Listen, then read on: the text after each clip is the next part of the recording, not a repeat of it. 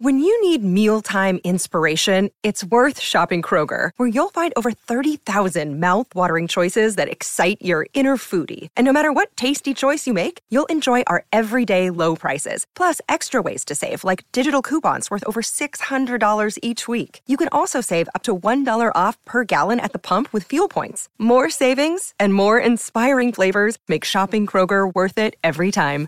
Kroger, fresh for everyone. Fuel restrictions apply. It's Tyre Power's Big Footy Final Sale. To kick things off, you can get the power to buy three and get one free on selected Toyo passenger car and SUV tyres. Tyre Power's Big Footy Final Sale can't last. Visit tyrepower.com.au now.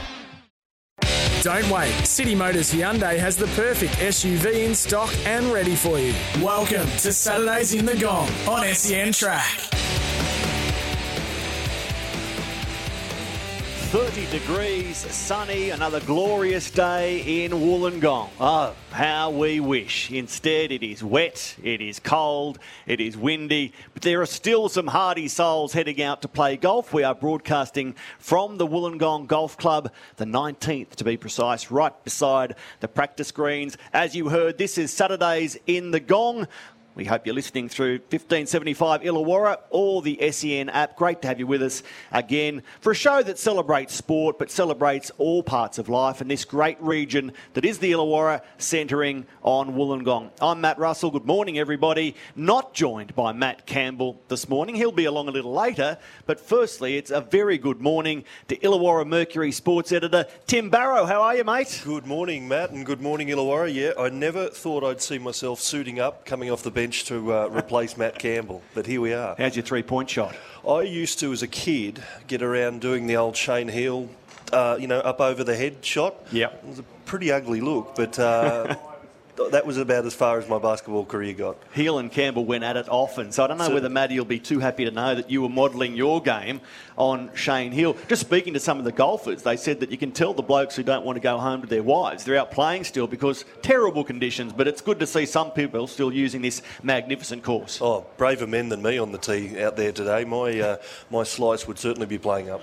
Now, over the next couple of hours, we'll check in with Matt Campbell, who's in Canberra. He'll give us a, a weather report from the capital. Very cold, I imagine. Also, we'll set the scene for tonight's Blitz game, NBL Blitz game at WIN Stadium, the Sandpit. It is Hawks and Kings going out at the rivalry, the pre-season rivalry to bubble over, and some very special guests not far away on that front. We're going to check in with jockey Brock Ryan, who collected the million dollar tab gong last week as the local rider in the race. It was a fantastic performance, and we thought we'd have to follow up with him after his prediction last week turned out to be spot on. Uh, John Dorahy, who hopes to be Lord Mayor in no time at all, the first man to lead the Illawarra Steelers onto a Premiership Oval back in 1982 will join us. Luke Wilkshire has plenty of football to talk about. There's all the regular segments. Matt's mock, Matt's miscellaneous matter. We'll speak with uh, members of the Illawarra Real Estate Fraternity and a whole lot more. But firstly, just a little bit of news from overnight. Western United 1 0 over Perth in the A League. In the cricket, New Zealand, none for 129 in response to India's first innings total of 345 in their first test. And in the basketball, the NBL Blitz overnight, Tasmania over Cairns 83 68. Josh Jet 26.6 assists. And Adelaide, too good for Perth, 97 93. It continues tonight in Wollongong where the Hawks host the Sydney Kings. And I thought our first guest for the first half hour should be a man who represents this game perfectly, having been an Illawarra basketball product. Climbing all the way to the Boomers. Now he plays for the Sydney Kings. That's just a part of the story because he's overcome some injury setbacks. It's a great story of persistence, perseverance, professionalism. Angus Glover, welcome to Saturdays in the Gong. Thanks for having me, guys. Really appreciate it. Most importantly, given we are broadcasting from Wollongong Golf Club, how's your swing? Do you play? Yeah, I do play a fair bit. Um, haven't played this uh, past lockdown, um, just uh, because obviously I, I moved uh, places up in Sydney. Um, so I kept the uh, golf clubs down here with mum and dad. But um, yeah, dad's been swinging a lot more than I have, so um, I'll definitely have to pick the clubs back up. Are you the best golfer in the Kings setup? Oh, I mean, we've got some guys that love going for a hit, so I don't know, but um, I would have to put, I mean, Chase definitely, our head coach. um, is definitely uh, the best golfer, I'd, I'd say. Um, and then by players, I mean it just drops off a lot after that. Everyone, everyone's basically pretty, pretty bad, I think. And the other hard-hitting question of the morning, given we broadcast here, Wollongong Golf Club outside the 19th, we get here at 7:30 a.m. To, to set up, and they're often members of the playing fraternity, but also just Illawarra locals having a schooner or three at 7:30 a.m. Do you partake in 7.30 schooners, Angus Glover? Most definitely not. it's a long day. I'm normally a coffee guy. Yeah, it's a very long day when uh, when you're charging off that early. What about tonight, though? Obviously, um, you know, up with the Kings setup, but coming back down here to play is a. I know it's only pre-season, but is there a bit of extra feel in it when when you get the opportunity to, to play the Hawks and, and come back home? Yeah, there's always a bit of extra feel. I think that rivalry's been pretty well documented over the years, and um, obviously, with uh, Xavier Cooks and myself uh, being local juniors here and going up the road to to play for Sydney, um, I think it's going to be uh, it's, it's, it is a pre-season game at the end of the day, but there's always going to be a bit more um, in it. Uh, I think because the rivalry. Um, whether it's pre-season, the final series, or a regular season game, is always going to be the exact same feel um, out there on the court. I remember uh, Kevin Lisch famously saying, I'd boo me too, when he uh, moved from the Hawks to the Kings. What sort of uh, reception do you feel like you'll get tonight? I actually have no idea. Um, I got a lot of friends and family in the crowd tonight, but um, yeah, I don't know. I mean, I'm hoping to, to be welcomed back, but no, we'll see. I mean, um, my job at the end of the day is just to go out there and play the game of basketball. So uh, whether I'm booed, cheered, whatever it is, I'll take it on the chin and pl- go play taking a deep dive with Angus Glover, we have to touch on your journey, and your journey has involved uh, significant knee injuries, three knee reconstructions, and then another, another scare uh, about 10 months ago. I know that you don't want the knee injuries to define Angus Glover and Angus Glover's career, but to overcome those three injuries, then have this scare 10 months ago, it was a pretty dark time for you at the moment, wasn't it? Yeah, it was pretty dark. Um, obviously, it's pretty well documented what I've been through, but um, yeah, I think. Um, just being able to overcome that and be able to come back and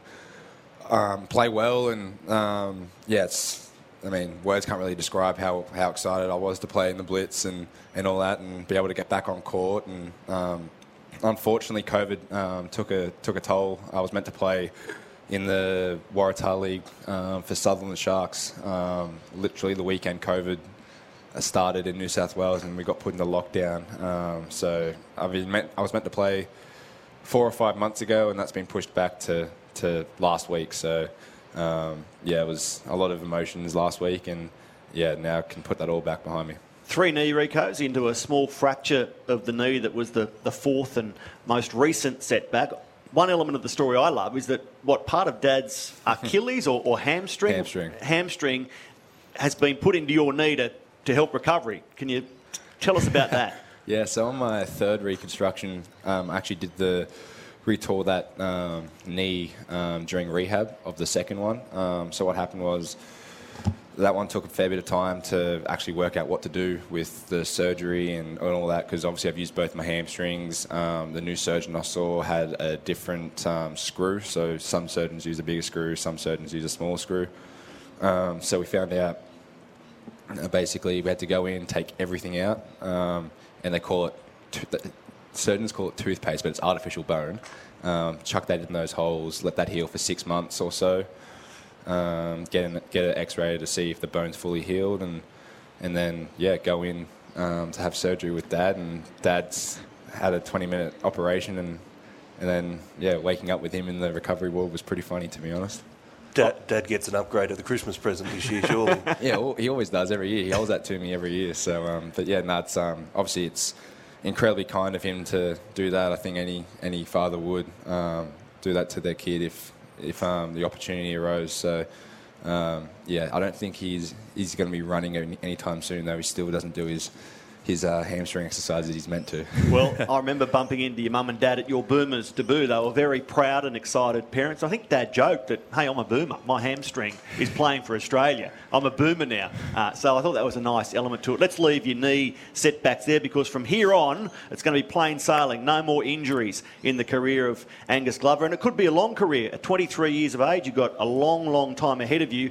The comeback game uh, during this NBL Blitz. 25 minutes against Southeast Melbourne and a very, very solid eight points, seven rebounds, couple of assists. I know the Kings were beaten, but personally, was that above what you hoped to do first game back? Yeah, to be honest, I thought I was going to probably um, lay an egg, um, to be honest. And like that was a pretty nerve wracking day for me because knowing I was getting the, the starting spot and that was my first game in, in 10, 10 months or so, it was, yeah, pretty pretty daunting to be honest. That um, yeah, just to I mean to go out and play the way I played, and um, it is what it is. At the end of the day, it's um, I got to put all those injuries behind me, and obviously I did that pretty well. And um, yeah, just want to keep playing more and more now. Well, you have been. You've been playing, as I mentioned, about 25 minutes in these pre-season blitz games. To set up Tim's question to you, I'll just go on with what Angus has done over the next couple of blitz games. So against Melbourne, 18 points on 6 of 10 shooting, 7 rebounds and an assist. Uh, then on to New Zealand, again, 6 of 10 from the field, 15 points. A uh, couple of rebounds. We'll ignore the foul out. That happened late. But, but rock solid numbers, big playing minutes, Tim back bigger and better than ever, the bloke sitting between us. Yeah, absolutely. And it's great to see, as you said, going through the COVID period and your previous setbacks, it must be a, a, real fresh start for you. And I guess you've seen the success the Boomers had had at the Olympics, and you know you'd love to be part of that, that setup at some stage going forward again. Yeah, for sure. I think having a taste of that at the Asia Cup qualifiers. Um, however many years ago, two years ago now, right? Um, yeah, so um, having that little taste of experience there and and um, playing at a junior level uh, for Australia is just, I mean, everyone dreams of doing that, but to be able to do that at an Olympic Games or a World Championships um, for the Boomers would be unbelievable. So, um, yeah, just got to keep putting in the work, and hopefully one day um, I'll be able to get there. The opposition coach tonight just happens to be in charge of the Boomers. Has he given you any direction? I know there might be private conversations, but has he told you what he wants you to see from you in the next few months to come into calculations for the next Boomers qualification games? Um, not really. Um, we did have a chat in Melbourne, um, just based on how good it was to see me on the court, basically, and um, just asking how, how I'm feeling and stuff like that. So, um, other than that, just um, yeah, he hasn't spoken to me about that stuff yet, but I'm sure that might come later down the line. But at the end of the day, my sole focus is trying to win a championship for the Sydney Kings. So, success comes from from team success and stuff like that. But my, my main priority right now is to obviously win win a championship with the Kings. And your partner Kira's at the, the Flames? Yeah, yeah. So um, she this is her second year with uh, the Flames, and and uh, we've been together for five years now. But um, we've had a lot of long distance during that time, so it's been a bit um, a bit hard. But um, yeah, it's nice to finally put that behind us and live together. And um, yeah, I mean, even last year playing in Sydney, she was only with me for six months, six uh, weeks because of um, they went to the uh, the hub up in North Queensland. So. Yep um, yeah, it's just nice to nice to know that I can come home and and uh, get to spend some time with um, Kira. We've got a break just around the corner, but Angus, you're going to stay with us because we want to go wider than just your story. Let's talk more about the Sydney Kings. I love the slogan: one club, two teams, as is the case with you and Kira, two teams, but performing with the one club. Plus, we'll get your thoughts on the league as a whole. Sydney's first game against Melbourne, the Hawks, and a whole lot more because, as we mentioned tonight, it's the Kings and the Hawks here in Wollongong at the Sandpit. A break, then we're back with more with Angus Glover. Don't wait. City Motors Hyundai has the perfect SUV in stock and ready for you. You're listening to Saturdays in the Gong on SEN Track. Yes, Saturdays in the Gong on a wet, windy, and cold Saturday. You're listening through 1575 Illawarra or through the SEN app. Great to have you with us. We are here thanks to Hyundai. Hyundai's largest and most spacious SUV has arrived. Test drive the Palisade at City Motors Hyundai, Flinders Street, Wollongong. Matt Russell alongside Tim Barrow, joined by Sydney King Angus Glover, a former Illawarra Hawk. He's a Wollongong boy through and through, but representing the Sydney Siders tonight when the Kings do battle with the Hawks as the pre-season NBL Blitz continues.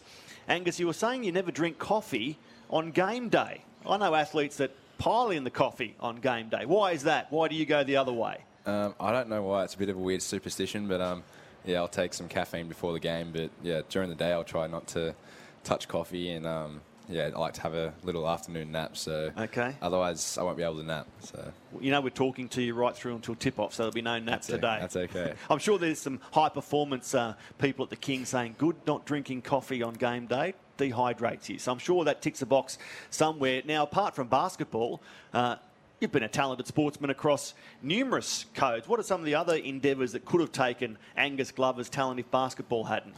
Um, I played AFL growing up as a kid. Um, actually, almost during my two-year layoff with the with um, the third reconstruction, actually almost chose AFL halfway through.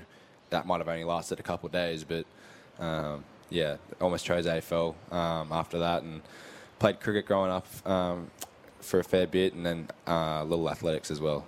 Come on, don't be modest. Little athletics. You were saying that you were the fourth ranked 10 year old in Australia when it came to the 100 metres. That's pretty cool. Yeah, no, was, uh, I took my athletics pretty seriously back then, but um, yeah. Stopped, Who was ahead yeah. of you? Do you know? oh, I can't remember now, but um, yeah, no, it was uh, yeah, it was pretty fun to be honest. Where did you line up on an, on an AFL field if you were going to pursue it? Um, I like playing. Well, I did play uh, centre half forward growing up as a kid, so um, yeah, that's probably where I would want to play if I was playing right now. To be honest, because you get to kick goals, you get to. The best thing about that to me is you get to kick goals, you get to run up and down the field a lot more and um, get involved. And um, yeah, I was a bit of like a, I was a bit of like a guy that would try and get behind the ball, even though I was playing centre half forward and try and push the ball forward as well because I had obviously some pace with me your sprint training, I'm sure people can relate to that who know you and know basketball when they see you get downhill on the basketball court and the athleticism uh, that might partly come from the, the sprint training background. Just over updating the overnight blitz scores. Tasmania 83 over Cairns 68. So a tough pre-season for the Taipans continues. Good to see the Jack Jumpers get another victory in Adelaide, unbeaten still, 97-93. I don't know how much we read into the blitz when it comes to predicting the season as a whole, but what have you taken out of the Kings pre-season so far? Uh, I think it's been really positive for us. Um, obviously, we've got some injuries, but um, I think um, that being our first game, like everyone else, um, I think we've uh, built a foundation that we can really move forward with throughout the year and, and continue to um, just improve. And obviously, we've got one more tonight and then ready to go next week against Melbourne United. Now, we obviously don't want to blow the scouting report for tonight or going into the, the season against the Hawks, but obviously they've invested quite a bit in, in the last year or two. What, what do you make of their, their roster? Yeah, I mean, they've got incredibly um, incredibly good roster. Um, obviously, and then you've um, you've got three good imports, and then you've got a, a boomer in uh, Duop Reath, and then obviously Sam Froling coming off a most improved year. Um, so I think obviously they're very talented, and I think they've actually gotten deeper than um, than, what, than, what, they were last year. Um, so obviously we're going to have our hands full, but I think um, it's going to be a very very good game and a very close game tonight. But um, yeah, at the same time, I think we just got to got to worry about ourselves and continue to build on what we want to build on, ready to go for next week. What about the coach? I'll ask you about a few Kings players moving forward, but the coach uh, is new, Chase Buford. Um, what can you tell us about Chase? Oh, Chase is awesome. Um, definitely a player's coach. Um, what does that mean? What's a player's coach? Oh, I can give you an example. Like for example, like just wants to hang out with his players all the time and, and really listens to them and wants to get to know the players on a personal level. Um, and then uh, yeah, loves like I've never had a coach that wants to play video games with his players. So um, yeah, that's really cool and wants to really hang out and get to know what we're about. And um, obviously, I think that definitely helps on the court as well. Um, so that's uh, very important. And yeah, it's been really, really fun working with Chase so far. And we talked about your on-field, uh, you know, on court and your other sporting abilities. How, how is your video game capabilities? um, yeah, not too bad. Not the best, but not too bad. I wouldn't say I'm the worst in the team, but I'm definitely not the best in the team. Um, but yeah, no, it's um, yeah, it's can't really. I don't want to say. I'm sure plenty of kids out there probably are thinking, oh, Fortnite and Warzone and all that kind of stuff. But now I'm a bit of a NBA kind of guy. Try, trying out the moves with the. yeah, a little bit. Um, now I'm a bit of a funny thing is like um, I don't play my my career at all. I play my team, so I like collecting cards and and all that. And um, yes, it might be a bit weird, but that's just kind of what I like playing and um, getting to try and I like try and be the best uh, have the best cards in the game, which is obviously pretty hard. But yeah, I find it fun. I couldn't turn the machine on, let alone play with my players or, or younger men in my group, let alone Chase it. goes all right, does he, with the gaming? Yeah, yeah, pretty good. Um, yeah, he uh, plays with um, all of us and stuff like that. And no, he's actually really, really good. Um, I think um, obviously the stereotypical way is kids and younger adults are probably better at video games, but he's actually pretty good. So um, yeah, great to be speaking with the Sydney Kings Angus Glover, a Wollongong boy through and through, but playing with the Kings and engaged tonight, Sydney against Illawarra as the pre-season blitz continues here at the Sandpit in Wollongong. During the week, I was watching NBL overtime, and when it came to nominating their possible season MVPs, a man who got a real good mention was Xavier Cooks, of course, another Wollongong product. His dad Eric, a long-time assistant at Illawarra. What sort of season do you predict from Xavier, Gus? Uh, yeah, Zave's going to have an amazing year, I think. Um, yeah, I mean, personally, I think he could win MVP as well. But um, obviously, you look at our team, and we've got so many great players. Um, but yeah, Zave, I mean, look at how he's been performing so far in pre-season and how he's been going about it um, at training every day. Is yeah, it's amazing to watch. And um, I think a lot of people, um, obviously, everyone know, knows what X can do, but I think. yeah, he's going to remind a lot of people exactly what he can do. He's in for a big, big year. Yeah, well, we'll see tonight. Maybe another indication of what sort of uh, season he's going to do, deliver. Like you on, on the road back from from injury. So there's a real common theme between you and Xavier. Are you close? How, how do you get on? Yeah, pretty close. Uh, obviously, last year uh, the boys, whilst they were in the uh, in the NBL Cup, sorry, um, we spent a fair few uh, car trips up to Sydney for for rehab and. Um, yeah, hung out a lot last year, obviously because we were both injured. Um, did a lot of our rehab work together, and and all that. And um, yeah, obviously I've known him since really under 12s, really, um, because uh, yeah, really um, we never got to play with each other in, in representative basketball because he's three years older than me. Because you play either with someone one year above or one year below or the same age. Um, and then yeah, school basketball got to man- got to actually play with him um, just before he went to college at Winthrop. So. Um, that was a small little taste, and now everyone gets to see um, a whole season, hopefully, of X and I playing together. Well, the Blitz, as I mentioned, continues tonight at the Sandpit in Wollongong. The Kings' first game of the championship, Sunday week. It's December 5, 3 p.m. Kudos Bank Arena. I'm sure there'll be plenty of people from Wollongong heading up to watch you, to watch Xavier, to watch the Sydney Kings. I reckon Julian O'Brien might be one of them, and he'll be along later to talk to us. When it comes to the season as a whole, or the competition as a whole, Melbourne, the defending champions, Perth, finalists for 35 straight years. The Illawarra Hawks, highly rated as well. Where, where do you see the Kings fitting in and, and what sides do you like on paper? Give us your thoughts. Or uh, what can you say about the rest of the comp outside of Sydney?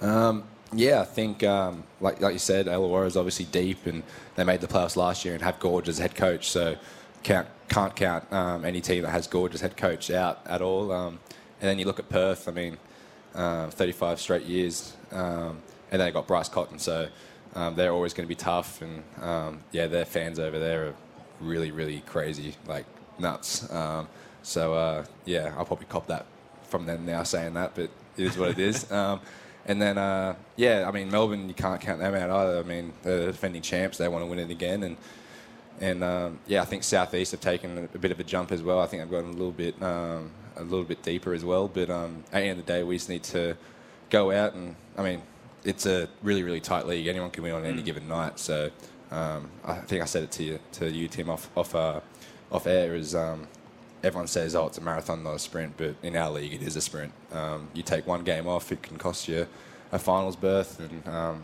yeah, so I think uh, everyone's going to come out swinging next week in round one. You said you might have upset Perth fans, as you well know. You haven't made it in basketball, you haven't commentated basketball or participated in basketball until you've copped it from the Red Army, until the jungle is upset with you. You haven't made it. So don't worry about that. You'll do that often over the next 10 years in the NBL, I'm sure. Thanks for joining us this morning to set the scene for a game tonight that we're really looking forward to Illawarra Hawks, Sydney Kings. Uh, good luck. Good luck for the season to come. And given we're sitting beside the Illawarra Mercury sports editor right here, Tim Barrow, if this man has 20 points tonight on, say, 8 of 12 shooting and delivers a jam over the top of one of the Hawks. Will you put him on the back of the Illawarra paper on Monday morning? Oh, look, we still count him very much as one of our own. As much as he's playing in purple up there, he's certainly still one of our favourites. And, uh, you know, we love his story and, and the way he's uh, back to back to his best this season. So you know we look forward to seeing what you, you're going to do on court this season. And well, let, let's see what happens tonight. And I know it's pre-season, but there's always a bit of extra extra spice in a, a Hawks Kings derby. Angus Glover, enjoy tonight. Good luck with Sydney this season, and Wollongong will be very proud of you no matter what happens this season. Thanks for joining us on Saturdays in the Gong. No, thanks, guys. Really appreciate it. Stay with us. Time for the news, and then we're back with a successful young jockey, Brock Ryan.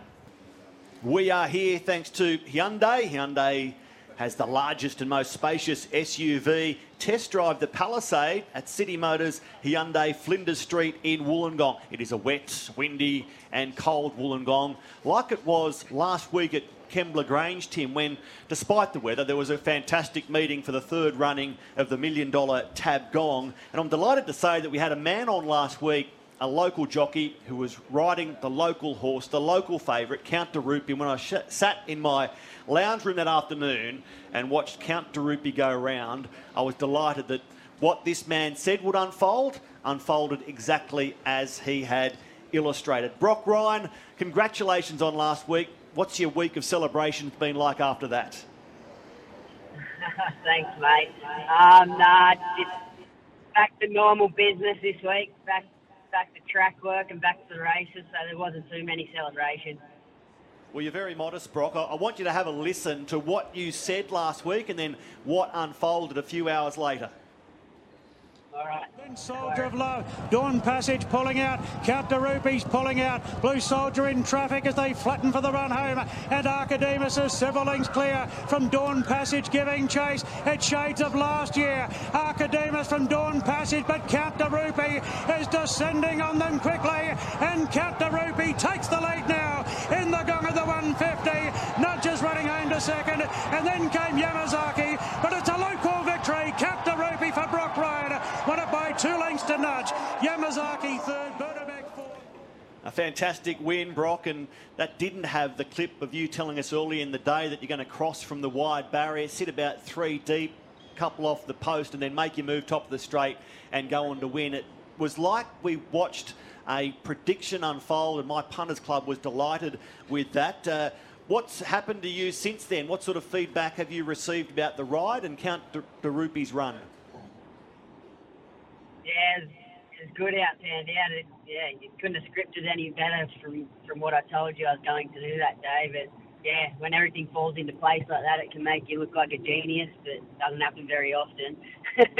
um, yeah, look, I just I got a lot of um, a lot of good feedback from you know people that have supported me. A lot of good trainers and owners, and um, you know good judges that watch racing all the time have given me a lot of um, a lot of good feedback and, and commended the way I rode the horse and yeah, it's just been a really good result for me and me and the team and the horse obviously.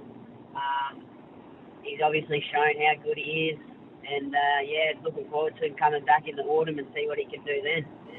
Could you believe your luck there, Brock? I mean, you, you, I watched the replay, and for a moment you looked like you were going to settle a bit quieter and, and see what happened. But obviously, you saw your opportunity there, and all of a sudden you're in the in the plum position yeah, I couldn't. Yeah, I had to pinch myself when I when I did eventually get to that spot. I had to pinch myself, and and um, yeah, it was crazy how it just opened up, and and that position was there. But like you said, if you do watch the replay, I I nearly I nearly did come back a bit further than I than I wanted to, but just just in that split second, I could see something, a gap opening up, and um, I just tried my luck and, and gives the horse a, a good dig, and and uh, luckily enough it opened up and I just, just got in there. And tell me about in, in the straight there. It just looked like you were itching to press the button and, and let, it, let him go, but you, you seem to be patient and just wait for your moment, obviously, after going so close in the Golden Eagle before it. Yeah, that's right. When we um, straightened up, I, had, I knew I had a lap full of horse and I knew I was probably going to be the winner, but um, yeah, I know how sharp a turn, a sharp turn of foot the horse has, and I thought I I was a little bit critical on myself in the Golden Eagle and thought I did press the button a little bit too early, but um, and he's yeah he, he's just so sharp when you let him go. But uh, yeah, I just had to sit and count to count to 15 instead of 10 this time, and then let him go. And um, yeah, he towed away from him. Good. Brock, a big day for you last week. Multiple winners at Kembla Grange. Did Madison hit you up for an upgraded Christmas present after a day like that? oh, I'm sure she'll be ex- expecting something, something upgraded for sure. um, nah, but she's, uh, yeah, she doesn't ask me for too much, which is good. Um, but yeah, she she'll get a good present for sure. And I know there was only sort of cap crowds at Kembla Grange, just given the, the COVID situation. But did you get an instant sense of, given you were the, the hometown jockey on the, the hometown horse, of exactly what it meant? Oh yeah, for sure. Um, they were all supporting me and yelling out to me, and I, there was a lot of familiar faces in the crowd. A lot of good good mates of mine, and uh, people that live around my area, and a few family members. So it was yeah, I did feel like the hometown favourite, and um, yeah, it was really good to have the people there, even though the weather was pretty average like it is today. But they still came came out and had a good time, and um, yeah, weathered the weather, so to speak.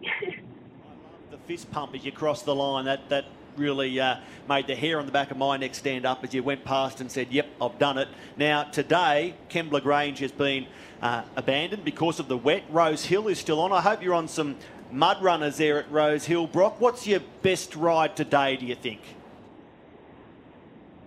Um, yeah, a little, a, a couple have a little bit of wet form there. I think if Prince Invincible is forward enough, like in condition, because he's coming off a spell, he's first up today, but I think he's probably my best ride. Um, and then I think my horse in the Festival Stakes, even though it's at big odds, about 40 to 1, I think um, it's got good wet form, and I think if horses that are on speed can keep kicking today, I think it's a good chance for sure too. Well, Brock Ryan, congratulations again on your prediction last week, but more importantly, delivering last week. Good luck today at Rose Hill and safe passage. Well done. Thank you. Have a good day. Thank you, mate. What a moment last week uh, for Brock to, in front of that crowd, to ride the local horse, the local favourite, local jockey, in a field of Sydney siders and beyond and stand up. Yeah, it's a top class field, and I know.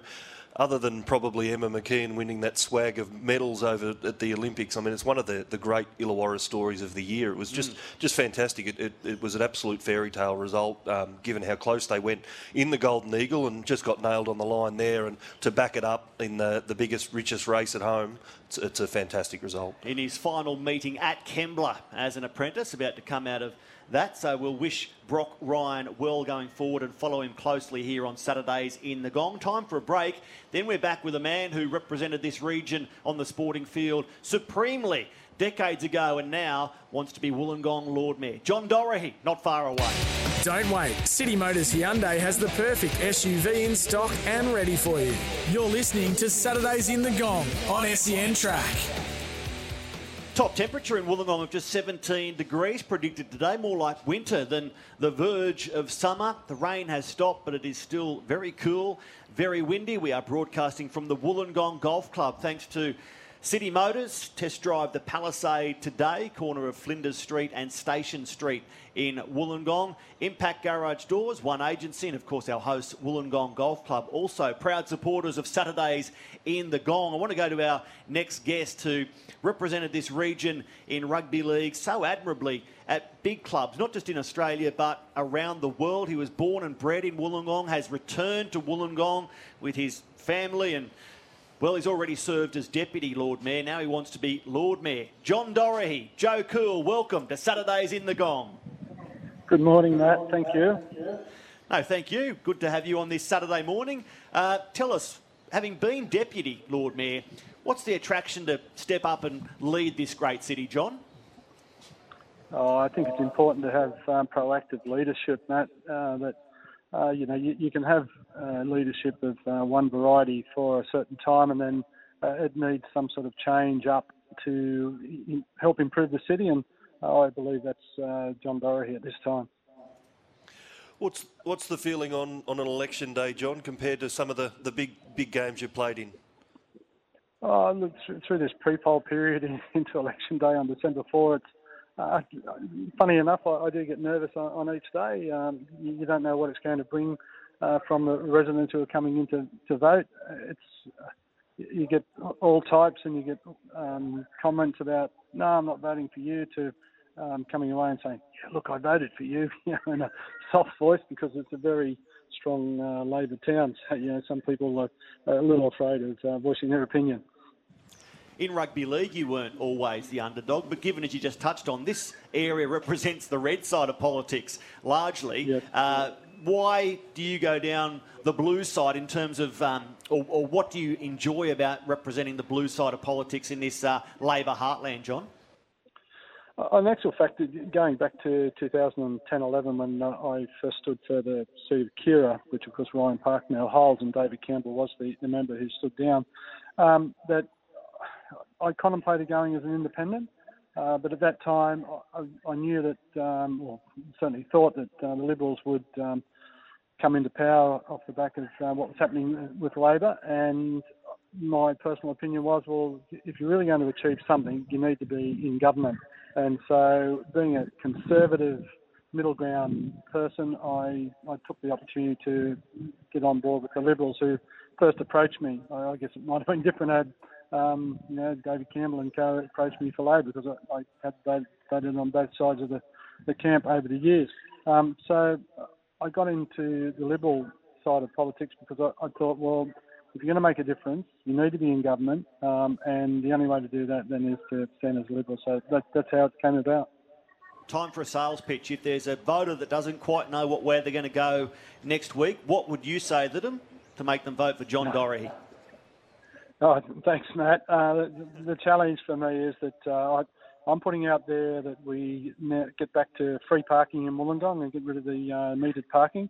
Certainly have time parking and uh, there's a coffee shop along Burelli Street. I think that uh, we'd certainly love to have more more people visit um, and uh, increase spending on infrastructure st- such as footpaths. And I, I want foot, a footpath on every street across uh, Wollongong, at least on one side of the the road. Uh, and that's not been planned for previously. Uh, they, they, certainly say it's out there, and, and, these are stunts by the Liberal Party, but they're, they're not. they're, they're real active, proactive um, items that we, we need to put in place. We need increased outdoor dining options with no extra fees for those businesses. And we just need to be more accountable. And, and I, I, would bring an open door policy to, to the community, to both residents and the business owners, uh, that they can contact the Lord Mayor if, if I was to be elected. Uh, that any time, day or night, and uh, I would certainly make arrangements to catch up with them and listen to what their concerns are, their challenges, and their, their options for opportunity the outdoor dining and the removal of metered parking. I know there's a couple of cafe owners in the middle of the town who will give that a big tick of approval, John Dorahy. So good luck next week, but we've got to fire a couple of footy questions at you. I still marvel at the fact what an honour it was to be the first man to lead an Illawarra Steelers first grade team onto a field.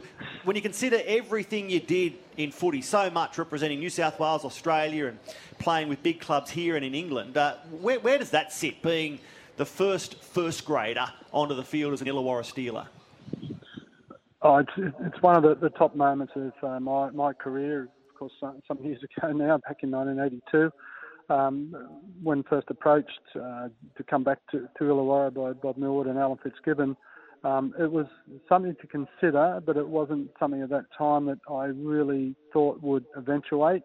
Uh, but, but, at the same time, uh, the opportunity to have a chat, to consider it, and then uh, bring the family back from Sydney to Wollongong uh, was top of mind. Um, at the same time, being um, when given the, the option to become the first captain and lead out the Steelers first grade team for the first time uh, and for the first couple of years was just so endearing to the opportunity. It wasn't about the money because it was a hell of a lot less than what I was on at Manly, and uh, but it was about representing your community uh, from where you were born and grew up, um, and something that uh, you know every young player here in uh, the Illawarra aspired to was to see a, uh, a local rugby league team in the, what was then the New South Wales Rugby League competition um, and to try and you know encourage others to then uh, come on board, you know, as young blokes.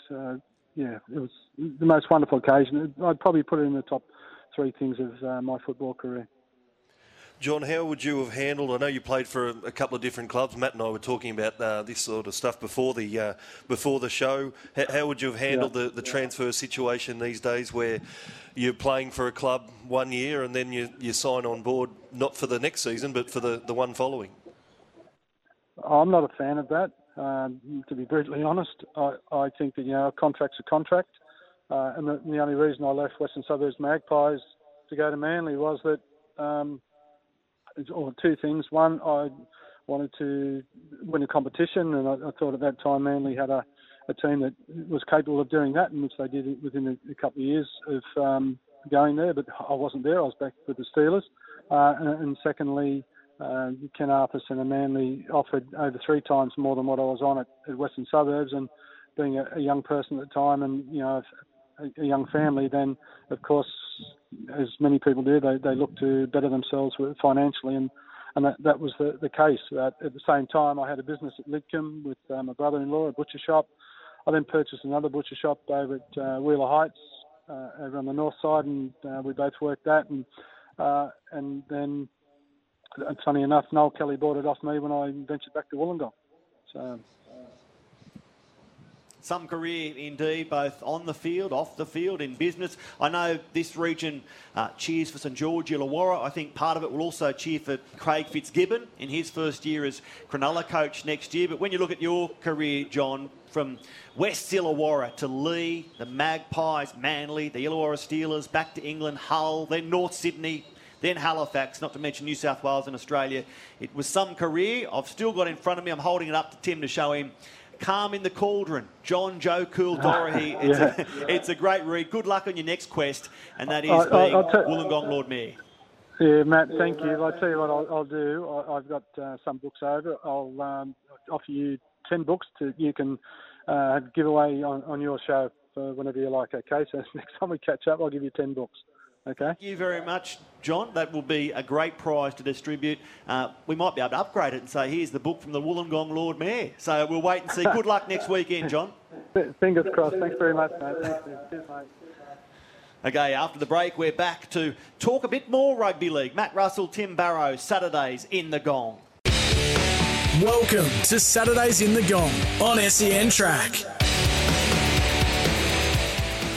I hope you are somewhere warm on this miserable Saturday morning in Wollongong. Saturdays in the Gong, Matt Russell alongside Illawarra Mercury sports editor Tim Barrow. We're here thanks to Hyundai. Hyundai's largest and most spacious SUV has arrived. Test drive the Palisade at City Motors Hyundai. Tim, one element of this great show is the even greater Matt's miscellaneous matter. So far, this series, we've told people that uh, Ian Fleming's character James Bond was actually the author of a uh, uh, Caribbean birdwatching book. That's where Ian Fleming came up with that name. Do you know that uh, uh, Cameron Diaz broke her nose four times learning to surf? There's another miscellaneous matter. And today, does the name Brian Liebenberg mean anything to you? Oh, no, I haven't grasped that one. Brian Liebenberg scored three tries for France against the US during the 2003 World Cup here in Wollongong at WIN Stadium. Brian Liebenberg helping the French win 41 14. It's a famous household name in Wollongong. I'm really surprised you didn't know Brian Liebenberg, Tim. I know, I've slipped there. A hat trick hero in our own patch. Also, Canada beat Tonga. The reason I raise that is the 2027 Rugby World Cup. The preferred option is for it to be hosted in Australia, which means Wollongong is a lock for the opening ceremony and final, surely. You would hope so, absolutely. I mean, you'd love to have at least a few games down here. I know uh, back in 2003, I was at Canberra for Wales against Italy and the strains of Sweet Caroline going around the stadium, and it was one of the best uh, spectator experiences I've had. So, you know, you'd love to have some games up here and even have a, a team based here surely the teams would love to be based here. Golf course like Wollongong Golf Club within arm's reach, the ocean to one side, the escarpment on the other, and the Illawarra Mercury to report their all their great achievements. Absolutely, we'd be well, we're across all sports, so we'll certainly be across a Rugby World Cup. And I know the hill can be our best asset, but sometimes it does count against us as far as the stadium capacity because some international bodies don't count what's not seated. Yeah. So that'll be the uh, the interesting factor about the potential of getting games down here. But no doubt we're uh, you know a perfect host. Let's bring in a man who knows the Illawarra Mercury oh so well, their former editor, who's gone on to greener pastures, let's say that, maybe more purple pastures, I should say. Julian O'Brien, welcome to Saturdays in the Gong. G'day, gentlemen. Glad to be here. Uh, I tell you what, if somebody, I've known you guys a while now, and if somebody had said uh, that one day we'd be sitting at the Wollongong Golf Club in November in freezing conditions and uh, on the radio, and I'd be sitting here in a Sydney Kings uh, jersey, or, t-shirt, um, I would have uh, asked what you were smoking. Yeah, the world's gone upside down, and we've discovered a new drug. You're right; it's more like winter, and I never thought I'd see you in anything but an Illawarra Hawks singlet or throw over. But when it came to Tim Barrow's copy, did it take much work? You're the you're the editor. no, not much work at all. He he was uh, one of the very clean ones. Uh, a, a, true professional. He's uh, Baz. We're going to talk to you about all things Sydney Kings, all things Illawarra Hawks, basketball, Shellharbour. You tick a few boxes on this show, Julian O'Brien. I could also ask you about the Tasmania Jack Jumpers, given where you came from. But right now, let's bring in a man that you have admired over the years as a sharpshooting three-point taker from beyond the perimeter, obviously. He's the co-host of this show. He's in Canberra this morning. Matt Campbell, what's the temperature like down there? Morning. Yes, it's freezing down here. I think it feels like it's uh, six degrees, I think, at the moment. So it's not much different than Wollongong, I believe. What's dragged you away from Wollongong to Canberra? Because, boy, it must have been good. Absolutely. My niece's birthday. She turned 18 during the week, and this is where she wanted to come. So shout out to Mia. Happy birthday. Happy birthday, Mia. Did you say 15? No, 18. 18. She's 18, the big 18. a good present from Uncle Matt.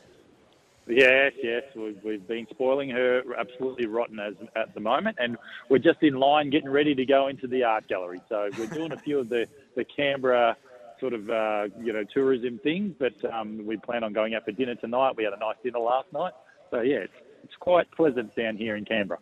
My nieces and nephews always used to joke uh, Uncle Matt, do you know what's in this present? Of course, I didn't. The wife had done all the shopping. I had no idea what we are giving. I suspect it might have been the same in the Campbell family. Now, last weekend, Matt's mock, your tip to punters listening was high baller. Um, I don't think you tipped it to win. You tipped it to run a place, didn't it, Matthew? Absolutely, yeah, yeah. I, I mean, I mind you, I had some money on it to win as well, but um, it, it was a tip to place. And uh, hey, he got up, hey, paying 10 bucks. Unbelievable. Yeah, ran in the first three, which means you got $10 a place. Much better than Matt Campbell's first tip on this show, which was hit the rim. It ran 15th of 15 by nine lengths. So you're on the way to redeeming yourself. Have you had a chance to come up with Matt's mock this week, or do you want me to give you one? Oh, no, I haven't had a chance, to be honest. If you can uh, search through the form guide for me, that'd be excellent. I, I came up with race four, number one. Polly Gray. Was that at Kembla, Tim, or was that at Rose Hill? Anyway, Polly, I looked at your hair last week and thought Polly Gray might be the one for you. Polly Gray. I Actually, you know what? I've actually followed that horse before. It's quite a good horse. So, and it is a grey. And yes, I am turning grey because I've started this radio program with this co-host who just gives me grief all the time. But other than that, I reckon it's a dead set chance. Tim Barrow, do you want to give um, Matt Campbell any grief at the moment? No, well, I'm just keeping the uh, the seat warm for uh, for Matt until he's uh, obviously back on deck. Um, I gather being away this week, Matt, it's probably a good week given uh, how heavy the track is to uh, to be looking at the horses anyway. Yeah, absolutely. Yeah, it's, it's um, I mean, I had an excellent week last week. How good was it, the Gong? And you know, just just even though the rain came there late in the afternoon and bits and pieces, just a fantastic, you know, showcase of the Illawarra. And I actually watched it on the coverage, and they did a fan, a really good job of like you know the flyover and and pushing what we have in the in the Gong. And um, I thought it was excellent to to see that, and then follow it up with this week with the with the rain we've had, and also we're going to get more rain next week as well. So it's a bit tough for the uh, horses at the moment, and uh, and the people, like you said, the Julian just said, it's we're thinking that we're in November and we're going to be sitting here with jumpers and jackets and you know we're, freezing. It's uh, it's quite strange for this time of the year. Well, Matty, it is Rose Hill or Sydney Race 4, number one, Polly Gray, trained by the right man, Chris Waller, ridden by the right man, James McDonald. J Mac, good luck with uh, Matt's mock and your bid to go back to back in terms of getting our loyal listeners a few dollars. Yeah, thanks very much. Thanks, guys. You're doing a fantastic job in there, Timmy. You keep it up, mate, and you looks like you could be a sub at any time. uh, thank you, mate. I won't be pushing you out the door anytime soon. I'd love to have you for longer, Matty, but you're eating into Julian's time, so I'll let you go and enjoy that art gallery or whatever it is you're going to do in the capital. mate, that Violet Crumble, mate. We don't want to talk to too many Violet Crumbles No, on the no, show, hang on. so don't don't, don't get too much with the Sydney Kings. You're not going to drag the family into a tab or something later on, are you? Tab World down there in Canberra. Mate, we've already organised for the game so I can make sure I watch it. So I, I'm predicting the Hawks by 11 tonight. So that's my prediction. I just feel that uh, they're playing really well in this pre-season. So um, I do like the Kings though, and I am predicting the Kings to be in the top three at the end of the season. I do think they're outstanding from a club point of view, and and their talent they're putting together. As long as Angus and uh, Xavier Cooks can stay on the floor, I think they'll be outstanding as well. But I think the Hawks this year, I think this is the year. I'm, I'm just going to ask uh, Matty Russell to uh, clip that uh, Matthew Campbell uh, quote. I like the Kings. Uh, so we'll, we'll take that audio, please, and put that uh, very prominently on the Sydney Kings website.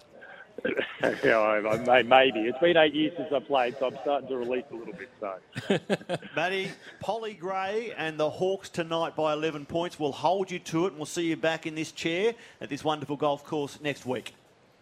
All right, thanks, guys. See you. See you, mate. Enjoy the art gallery. Matt Campbell tipping the Hawks tonight against the Kings. And uh, let's launch into a chat with Julian O'Brien. You've been kind enough to agree to join us for the next hour.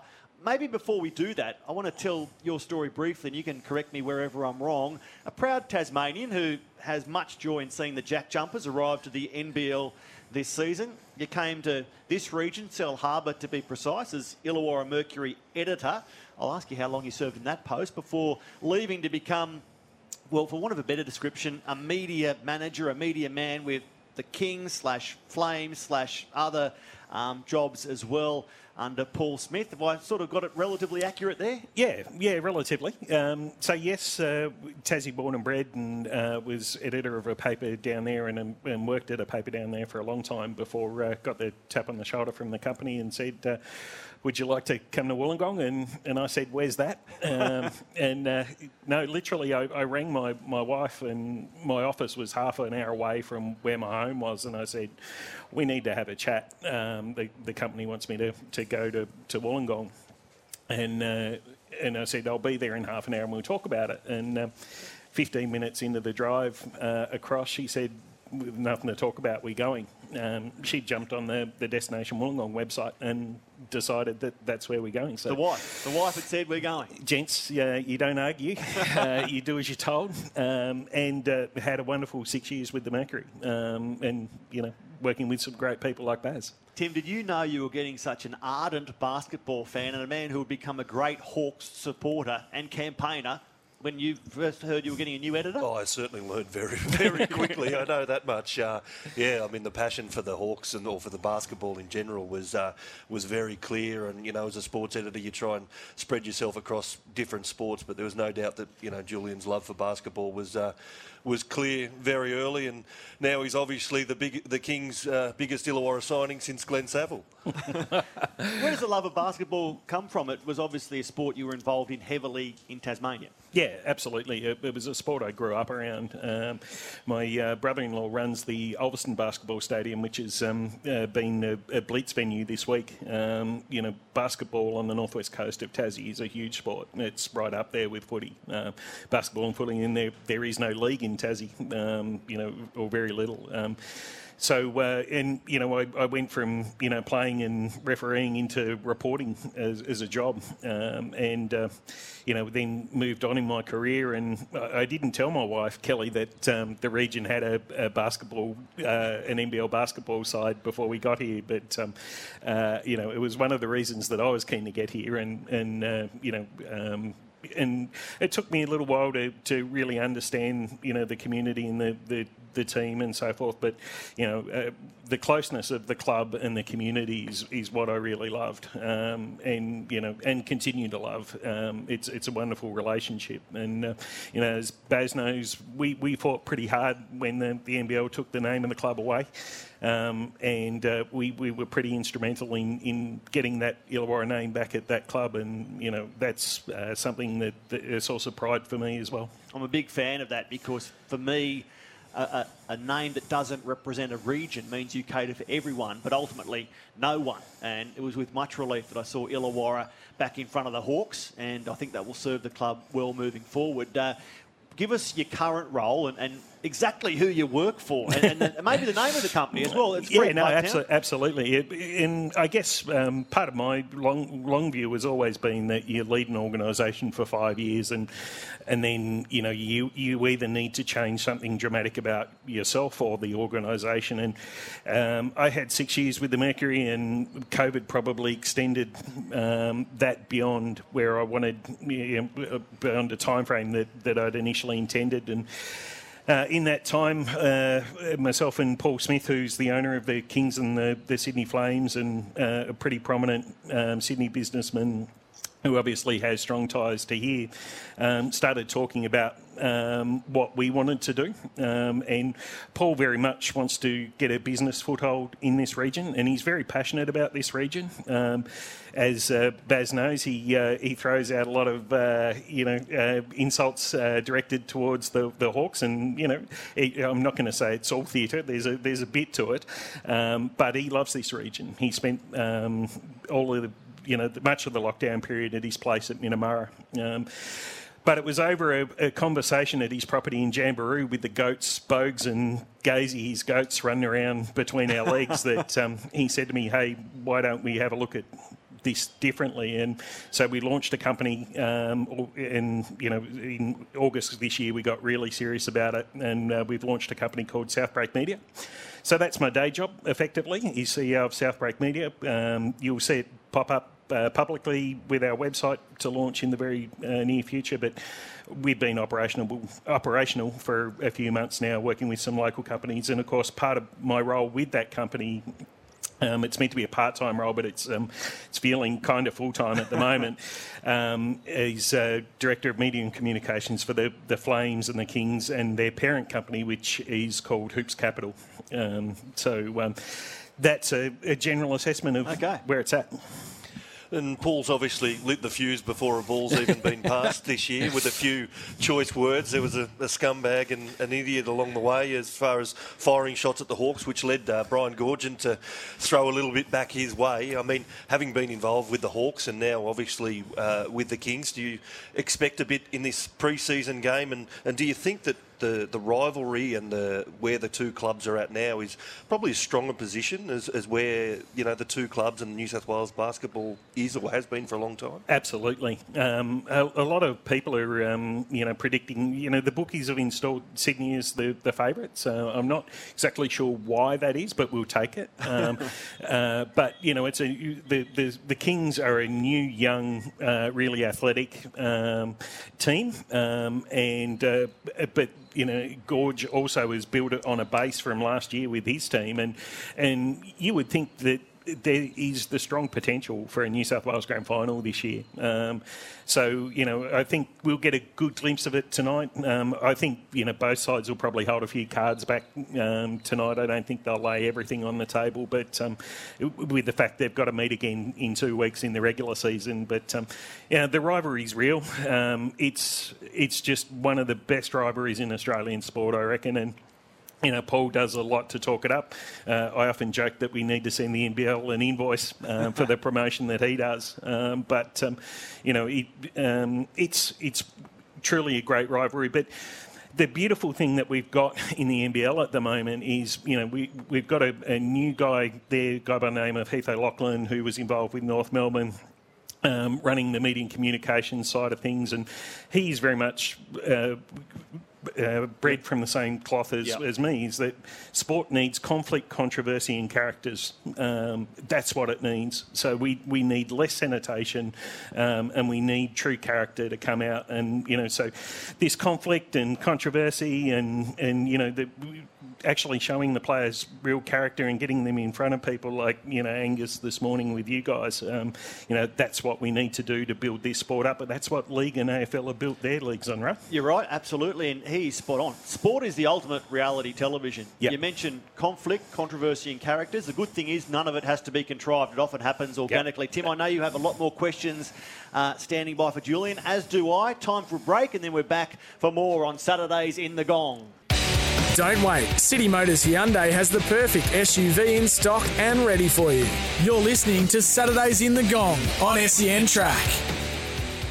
Yes, not a, such a good Saturday in the Gong, but that's okay. This weather will pass and summer will arrive at some stage. I'm Matt Russell, joined by a couple of Illawarra Mercury Hall of Famers, let's put it that way. Their sports editor, current Tim Barrow, and their former editor, Julian O'Brien. It is time for our uh, big impact stories. Uh, the biggest sporting impacts of the week. We do it thanks to Impact Garage Doors, impacting homes for 20 years. I know Matty Campbell has an Impact Garage Door and he raves about it. Nowhere else to go if you need a new garage door. Impact Garage Doors.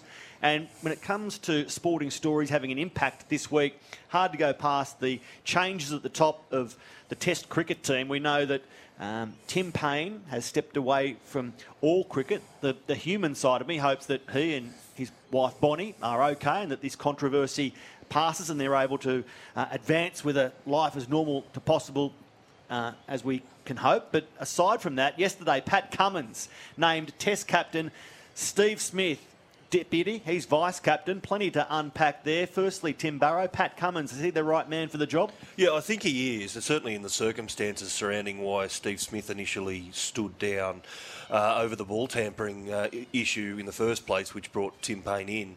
Um, Cummins seems to be the right man. They've all talked about his leadership. He, it, he hasn't done a lot of captaincy, but I, I, think he's a really good on-field leader. I think the issue will be, and maybe it is a little bit different in Test cricket, but I know what it's like as a lower grade uh, bowler of, of, myself. That when you're in a long spell and you just start to get a little bit tired, you just stop thinking about field placements and you know the game situation a little bit, and no doubt Smith will be there to help him out as, among others. Um, but that'll be that'll be his challenge, no doubt. That when he's trying to you know go for the throat and really get a big wicket, he's also got to be thinking about what the team's doing. Man, what about the argument if Steve Smith is going to hold a position of leadership? He's the best leader in the team. He's been uh, Test captain before. If Sandpaper Gate is going to stop him being captain, shouldn't it stop him being vice captain as well? Isn't it all or nothing? He's either captain or no leadership position. He could be a quasi vice captain. No one would know. Why not give it to Marnus Labuschagne or David Warner? Give it to someone else. You couldn't go Warner. He was involved in Sandpaper Gate as well. But give it to someone, you know, not involved in that to deputise to Pat Cummins, but of course Steve Smith can do it unofficially. And that's the issue now, is that Cricket Australia have tied themselves up in knots. I mean, has Steve Smith served his penance? Like, if so, make him captain. A couple of years on, and, and that's that's exactly right. And especially now that we're going into an Ashes series, it's just heightened. It's all very heightened. Yeah. You know, the English press have obviously latched onto the Tim Paine issue and everything about Steve Smith before that. So Cricket Australia have kind of tied themselves in knots in making decisions, and they've kind of found a bit of a, a halfway halfway decision. There's there's no doubt in the world that Steve Smith will have a very big influence on the decision making out on the field, particularly as I said before, while while Cummins is, is bowling. Julian is a. Uh, proud Tasmanian at your core and a man who's worked in the news cycle for a long, long time. How do you feel about uh, the Tasmanian that is Tim Paine? Oh, look, um, um, Tim is, is loved in, in Tassie, um, that's for sure. And, you know, it's been staggering. The the last couple of weeks has so many twists and turns to this story that nobody ever expected. But in Tassie, there was some talk about the situation and the employee at the, the time, um, and um, you know, in relation to to to what um, was alleged to have happened, um, and you know, there's obviously charges around, but um, but there was nothing else. There, there was no discussion of this um, or, or the investigation that happened. And then for this to happen so many years after and come out like it has, it's it's staggering to think that the people uh, thought this would just all go away and, and not see the light of day. And, and now that it has, it's um, it's unbelievable. Particularly in the circumstances that Paine took it on. I mean, I spoke about this when I was on last week. That you know, Paine was given the job to restore the credibility of what Australian cricket was doing. And on field, he did it admir- admirably. Like, mm. and, and off field, he was he was a real statesman about it. He had a really good demeanour and, and carried a real presence about him. Now, I, I, this is all very sad now. I mean, he can't be painted as the victim, mm. But at the same time, obviously, his mental health is, is a huge priority, and that's why he's, he's stepped away. But the timing and the handling, as you said, is a, a real issue in question now. From, from when the story first broke, there have been so many angles to it and so many questions that need to be answered. And here we are, uh, more than a week down the track, and uh, not many of them have been answered. Cricket Australia has been fumbling in the dark, trying to deliver some, but actually digging a deeper hole, in my opinion. And I think it's the right move for Tim Paine to step away from all cricket, especially as you mentioned, a workplace harassment case will now unfold, and for him to be part of the Test team still. I know he stepped down from the captaincy, but it would have been each day would have been filled with dread, and the series would have been a huge load on, on Tim Paine. So we will wait and see where this story goes. That is our impact story of the week, thanks to Impact Garage Doors, impacting homes across the Illawarra for 20 years. Visit impactgaragedoors.com.au. Time now for the 10:30 news. Don't wait. City Motors Hyundai has the perfect SUV in stock and ready for you. You're listening to Saturdays in the Gong on SEN Track. Thanks indeed to City, Munda, City Motors Hyundai. I'll get that out, along with Wollongong Golf Club, our fantastic hosts, Impact Garage Doors, and this mob, one agency, Zeidler Waller. Christian Zeidler normally joins us and would have loved to today, but guess where Christian is? Christian is camping. Good luck with that, Christian. Blowing a gale, raining, cold. Camping's not much fun. Julian O'Brien is with me, as is Tim Barrow. Do you like camping, gentlemen? Not in this weather. no, I thought golf would be hard enough in this sort of weather, let alone camping. You, you, can have that. And believe it or not, there have been some people out playing golf here at Wollongong Golf Club this morning. When the weather finds up, come down if it's just to have a look at the 19th or have a coffee or a beer. A great place to be. Uh, one agency reports that it's been another positive week for them. Three properties now under contract. Don't forget their auction of 24 William Street, Keiraville. That's coming up December 11 and they tell me there's new listings coming next week as well. So to Christian and the team there at uh, One Agency, good luck for the next week and good luck heading towards that December 11 auction of 24 William Street. Now, boys, back to some sporting headlines. Um, the league player movement or player market has been so, so busy, and incredibly, many of the signings have been not for 2022 but for 2023. Kick-off for their next club is still more than 12 months ago. Have a listen to this Parramatta losing Reed Mahoney. Isaiah Papali'i, Marata Niukore, all for 2023. So those players will perform for the Eels next season with their fans watching, cheering, knowing that, well, they're bound for someone else next year. A fan's going to cop this, Tim? And that's the thing, especially for a suffering club like Parramatta, who have gone through everything they've gone through. Brad Arthur's done a terrific job to rebuild that club, and, and I know they haven't won a premiership, but you know, fans should be happy that they're still a finals force along the way. And they're all professionals, and they'll all say that you know we're just getting on with the job for next year. But you can't tell me that it's not an underlying issue that they know that if they're going to win a comp as that group, that you know, several of those players won't be there the following year. Add to that, Viliami Kikau from Penrith bound for the Dogs in 2023. Uh, Luciano Leilua, the former Dragon, now a West Tiger, he's bound for the Cowboys in 2023. It's ridiculous the amount of players who are signing for more than 12 years in advance. This just doesn't happen in the AFL, does it, Julian? No, not at all. And uh, it, it, as a Tasmanian in New South Wales, it's still really foreign to me to get my head around that, that people can support uh, somebody they know is uh, eventually leaving. That's that's not something. And I think you know, I get a sense here. Some of the conversation this week, it, it, it's really hard for New South Wales people to get their head around too occasionally as well. What would it be like for a Kings player at the moment, for example, if they signed with Melbourne?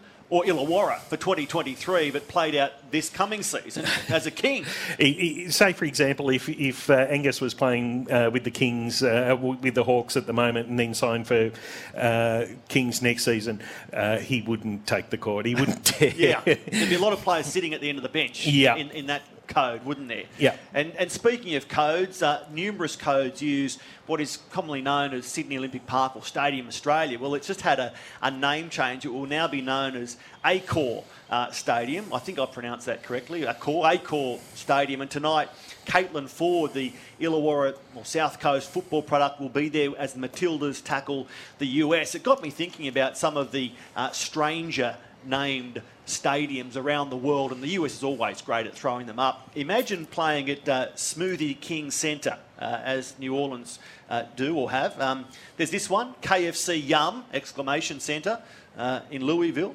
The Talking Stick Resort Arena, that's a mouthful. Uh, the Mend-A-Hose Jungle, that's where Castleford play their rugby league. Mend-A-Hose Castle or Jungle. Um, the Dripping Pan, also in England. There's this one, the Dr. Y.S. Rajasekhara Reddy ACA VDCA Stadium. Imagine saying that in your news bulletin. Uh, and ones that have given me a bit of problem over the years, Queensland Country Bank Stadium in Townsville. We've got to say that carefully. But the favourite, and it's Fletcher's favourite on drive on SEN, is Wankdorf Stadium in Switzerland. and make it even worse, Wankdorf Stadium is used by the Young Boys team. Uh, some young boys probably relating to that naming rights of that stadium. So there you go, some some stadium names that are a little strange. All of a sudden, Accor sounds pretty normal, doesn't it? That's right, and I know uh, Win have obviously had the naming rights down here, so it's all, all very boring down in Wollongong. But Win Stadium South, works. It's well, great. Is is Win Stadium been the apt name for the Dragons of recent times? Well, probably not. Right? Not, not so much since probably Wayne Bennett was uh, in town, but uh, you never know if, if uh, Southbreak Media takes off, you could you could have Southbreak. Stadium. Southbreak Stadium. Stadium. There you go. I like it. I'll have to go back to Paul with that one, but I, am not sure he's in uh, good terms with the Dragons given the media recently. Well, you'll play at uh, Kudos Bank Arena, not yep. too far from Accor Stadium. We're sitting and broadcasting beside Win Stadium. Tonight's venue for Illawarra Hawks against Sydney Kings, just known as the Sandpit, the Win Entertainment Centre, but we call it the Sandpit, and we'll come back to talk some more hoops. But first, we've got to take a break because I mentioned that Caitlin Foord is playing for the Matildas against the US tonight. Uh, it's part of a busy, busy football landscape at the moment, and as a result, Luke Wilkshire will join us on the other side of this. Don't wait. City Motors Hyundai has the perfect SUV in stock and ready for you. You're listening to Saturdays in the Gong on SEN Track. Saturdays in the Gong with plenty happening in the football world at the moment, starting tonight with the Phoenix here at Win Stadium. They're adopted home away from home, playing Central Coast Mariners. Also tonight, the Matildas against the US. Go well, Caitlin Foord. We look forward to the Wolves on Wednesday, playing their FFA Cup round of 16 game at Win Stadium in Wollongong, also against Central Coast Mariners. So the Mariners will see plenty of Wollongong over the next week. Um, and this week we saw Ange Postecoglou, who's found some success there um, with Celtic uh, overseas, asked a question early in the media conference regarding ticketing for the game against Leverkusen they played yesterday. And he put his head in his hands and shook his head and said, You're not going to ask me about ticketing, are you? I'm here to talk about this, this crunch game and sort of put it straight back on the reporter slash journalist. And it got me thinking about um, uncomfortable interviews we've done. I'm joined by Tim Barrow from the Illawarra Mercury Sports Department, Julian O'Brien, former editor of the Mercury. I interviewed David Waite once down here when uh, Trent Barrett and Anthony Mundine were head to head for the 5'8 position. Very uncomfortable interview about that role. And at one point, he threatened to give me the clipboard. He said, Well, you be the coach then. And it sort of uh, surrounded by my colleagues, it wasn't a very happy place to be. But what about you, Tim? Uh, any awkward interviews over the years? Yeah, I was famously or, infamously uh, involved, or some would say responsible for what uh, the Daily Telegraph branded the 42 seconds of gibber in the uh, the interview with Darius Boyd. Uh, he um, took umbrage to a, a, story I'd written on a, an incident in 2008 when he was at the, the Broncos, where the Queensland Premier then had um, uh, called on the players involved to apologise and yeah, as, as a result, the um, the interview was the shortest and sharpest I've ever seen. They were one word responses the whole time. So famous, famous, forty two seconds. What about you, Julian? Uh, look, um, in my time as a sports journalist, I always found cricketers the hardest people to deal with. Uh, they they could be very precious, and I was covering a Tasmanian Queensland Shield final at the Gabba, and uh, I was granted an interview with Allan Border, who was uh, working for the host broadcaster, and uh, so we sat down quite uncomfortably in front of all the broadcast team um, to do this interview, and I wanted to ask him about Jamie Cox, who was pushing for selection for Australia at the time. So I opened with a couple of easy questions and then started to ask him about um, uh, Jamie Cox. And he looked me in the eye in front of everyone and said, If you want to ask me about selection, you can so and so off. Um, in front of everyone. Captain I, I, Grumpy at the time. Yeah, I was. I was a relatively young kid, and you know, he's a guy I idolised, and uh, I, I so and so'd off. it, it, it, straightens you up very quickly when you run into a difficult sports person or coach, sometimes with good reason, because all the questions aren't always great ones, but uh, you haven't been a sports journalist until you've been sorted out. But this man is always uh, good with his time, always willing to field a question. He's on Saturdays in the Gong for the second time in three weeks. He is the Wolves coach, Luke Wilkshire. Good morning, Luke. Good morning. How are we? All right. How are you feeling before your FFA Cup round of 16 game on Wednesday night against Central Coast Mariners? I imagine as a result you'll be a very keen observer of Phoenix v the Mariners this afternoon. Yeah, I'll be I'll be there tuning in on it. Um, you know, more importantly, we've we've, we've been working on what we need to work on. I've actually just, just not long got off the training field uh, this morning, so no, look, we're, we're really looking forward to it. And it's a great game for the region, and, and we'll be well ready for it. The Wolves have never been to this point of the FFA Cup previously. Luke, just how excited is the squad about challenging this A League outfit? Yeah, we haven't. This is the first time in the round of 16, and we plan to be the first time in the round of eight. Um, you know, we're, we're excited. We're, you know, we're hungry and, and looking forward to it, as I said. This week, Luke, um, Danny Townsend obviously created a few waves just around the um, the professional league circuit with uh, talk of trying to push through that that expansion again. I know it's been a bit of a carrot that's dangled it way out in front of the Wolves for a while, but I mean, do you do you feel like that the potential of it is closer than ever? Yeah, I've said for a long, long time that this region um, deserves an A-League side, and, and I think um, you know there's the opportunity there. We've got we've got the foundations, um, but obviously there's certain boxes that need to be ticked in order for that to happen. But the fact that you know the A leagues do want to expand um, and need to expand for the growth of the sport also in the game. Um, you know, I think Wollongong's definitely a region of interest, and like I said, we, we watch this space. Uh, Luke, a great man that I, I had plenty of time for is uh, Tori Lavelle, and uh, he's been tremendous for, for you and your club and the sport here in this region. Uh, he's obviously uh, a key factor as well in, in hoping to, to push for that uh, that expansion. Yeah, look, I've um, since coming back into the region, um, have known Tori. you know, we're work, working together, but you know, not just on the field, but off, and, and we're close. what he's done, not just for for the Wolves, um, but I think in the region in general in sport, um, I think in all different codes is phenomenal. And you know, we, you know, I guess you could say we need more, more people like him in the region to to really help to grow sport in this area. Is your horse still running, Luke? I know he had uh, Wilkshire, he had Wolves, um, Tory with his uh, stable operation as well. I know he had a, a few uh, namesakes. Yeah, Wilkshire had a few runs. He, he got a got a, got a couple of wins or won the a couple of places, and he, has been out in the paddock. So I'm hoping that he'll be back out on the on the track soon. You know you've made it when you've got a Tory Lavelle racehorse named after you, Luke. Uh, he's, he's great for this region, Tory Lavelle. Hardly a sport exists without him being um, a, what, a funder of it, I suppose, or a, a, backer of that sport. And for the Wolves to have him on board, uh, it must be so reassuring. Yeah, it is. It's, you know, it's crucial that people play different roles in, in, in associations and sports, and I think Tory played a massive role. I think just in the region in general, he's a, he's a local guy who, who has a passion for the region and the people of the region and sport of the region. You know, not just football. Um, you know, all codes. And like I said, it's it's not often that, that people like him are, are around, and you know, hopefully um, going forward, more people in the region will will also get on board to, to help to back our sport and our local juniors that are coming through in, in, in these games. What do you expect from the Mariners, Luke? Just given, obviously, in your professional career, you would have played a lot of cup knockout football, midweek football, where you're backing up in sort of three or four days. I guess it's a little bit less common here in Australia, but you know, what, what do you expect when you've, I guess, got to come down here and play against the Phoenix, and then they're going to go home and then come back again? Yeah, look, they're professional athletes. Um, you know, I think they'd be happy that because it means less training. It's just recovery and, and game day again, which is which is what players want. They want game days.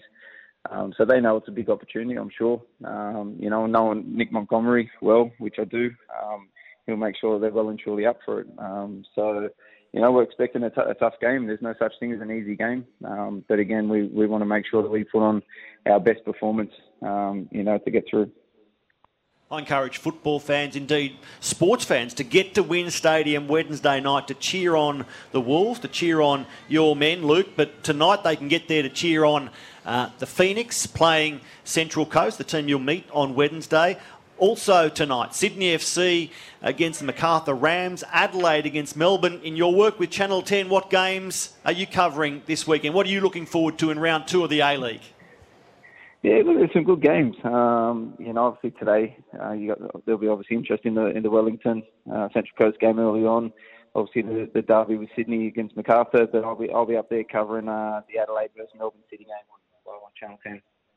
Okay, we look forward to those games tonight. Sydney FC v Macarthur, Adelaide against Melbourne, Wellington against the Central Coast Mariners, and we can't forget Caitlin Foord, Matildas against the US uh, at Accor Stadium, as it's now known. And given what happened at the Olympics, the Matildas would love to win that game, Luke.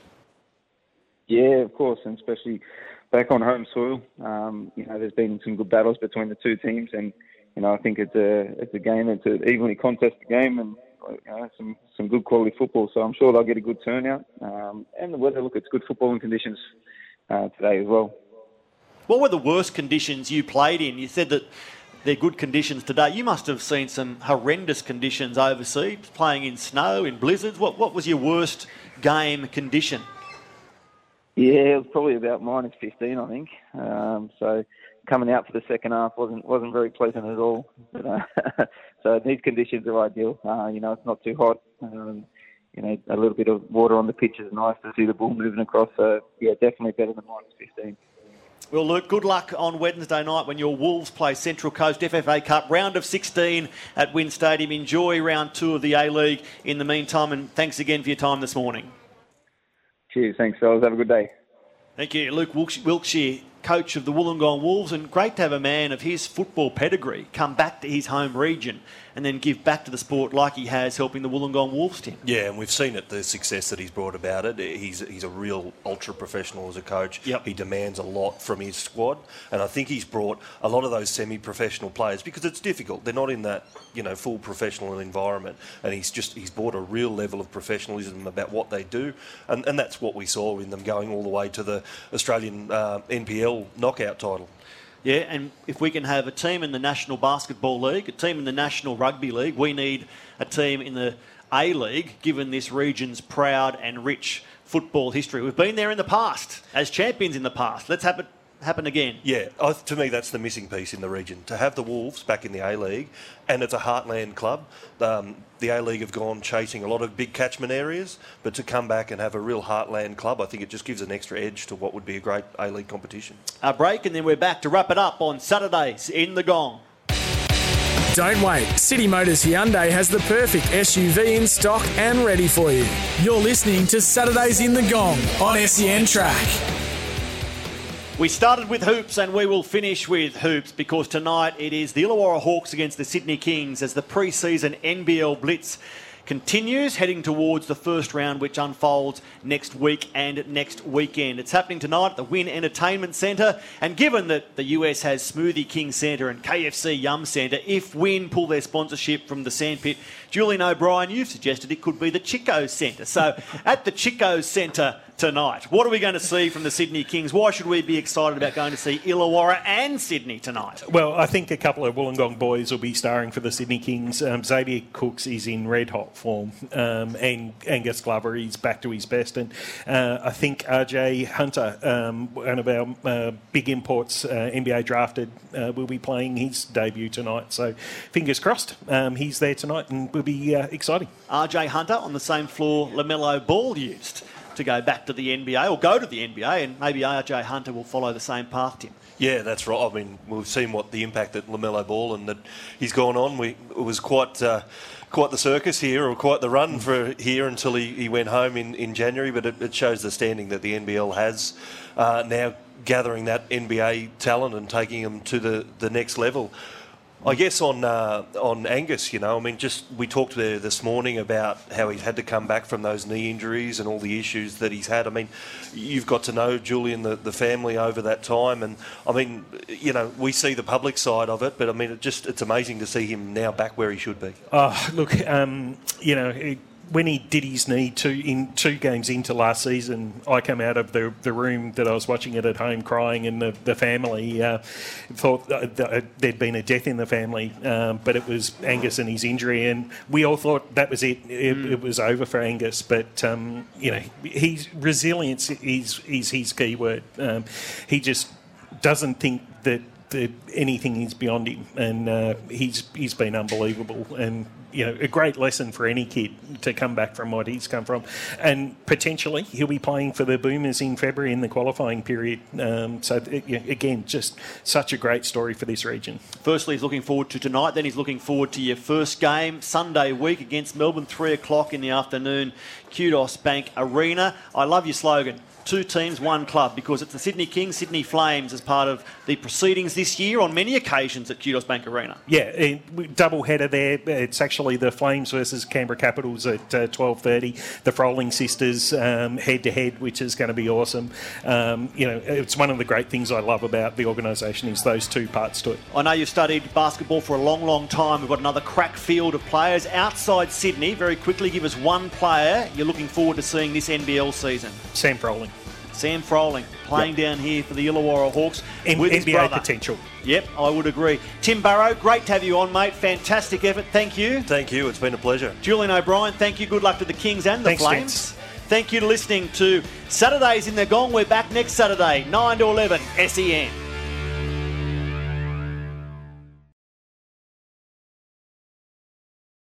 When making the double chicken deluxe at Macca's, we wanted to improve on the perfect combo of tender Aussie chicken with cheese, tomato, and aioli. So, we doubled it. Chicken and Macca's together and loving it. Ba-da-ba-ba-ba. Available after 10.30am for a limited time only. When making the double chicken deluxe at Macca's, we wanted to improve on the perfect combo of tender Aussie chicken with cheese, tomato, and aioli. So, we doubled it. Chicken and Macca's together and loving it. Ba-da-ba-ba-ba. Available after 10.30am for a limited time only.